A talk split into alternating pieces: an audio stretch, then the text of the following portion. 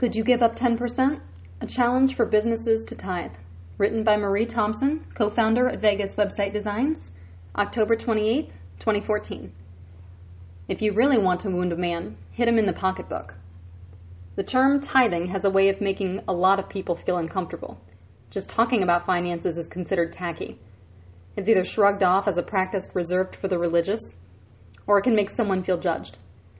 But as business owners, having gone through the process of giving away zilch to faithfully committing 10% of all our gross income, we've experienced the gambit of emotions that accompany parting ways with our hard earned profits.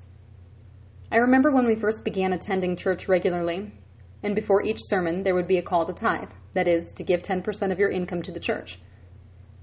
For a long while, we felt this didn't apply to us, and we would be satisfied donating 5 or $10 into the offering basket having accomplished our good deed of giving. But the more we attended, the more we began hearing sermons of the importance of tithing, which began piquing my curiosity. I was under the impression that practice was done away with and reserved for old, the Old Testament as an old law. How relevant was it today, anyway?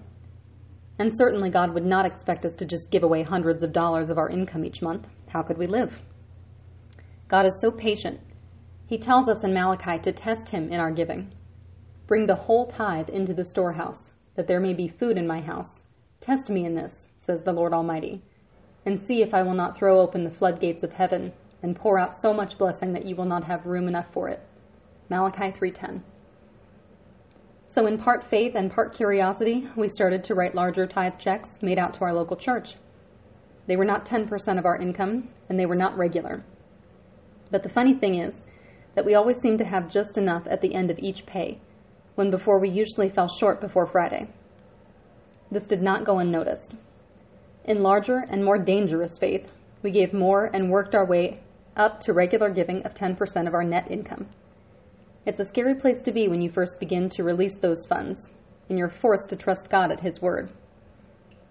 It takes a few wins under your belt to start believing He will supply everything you need, especially when the numbers don't add up. Even still, I sometimes struggle with letting go of that much money but I do it anyway because I don't want money to rule me. I do not put my trust in money, my trust lies with God. When something dictates your actions, it becomes your master. How sad is it to live one's life chasing after more and never being content? So I let it go, and that keeps my hope on God, not in my ability to manage finances. If you aren't watchful of your heart, man made cotton paper can become an idol that cannot preserve your life. Command those who are rich in this present world not to be arrogant, nor to put their hope in wealth, which is so uncertain, but to put their hope in God, who richly provides us with everything for our enjoyment. Command them to do good, to be rich in good deeds, and to be generous and willing to share. In this way, they will lay up treasure for themselves as a firm foundation for the coming age, so that they may take hold of the life that is truly life.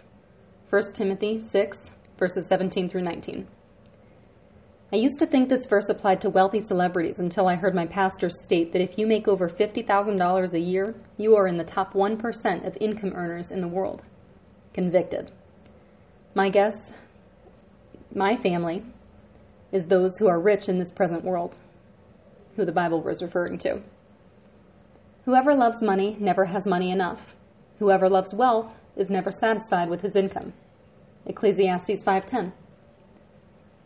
No one can serve two masters. Either he will hate one and love the other, or he will be devoted to one and despise the other. You cannot serve both God and money.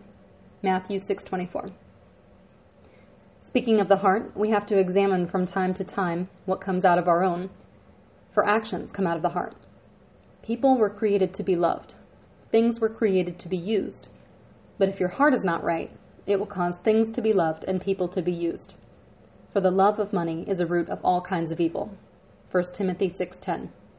Notice it's the love of money that's the problem, not money itself. It is more blessed to give than to receive, if for no other reason than to keep your heart right. Generosity increases happiness, and I thank God He revealed this law of physics to me early in life. We decided our money was going to be a tool used to fight injustices in the world. When we made that decision, God showed us that His church extends beyond the local building we were tithing to. His church encompasses all the believers of the world in Christ, and our finances should go toward relieving poverty and freeing the oppressed victims of slavery and human trafficking.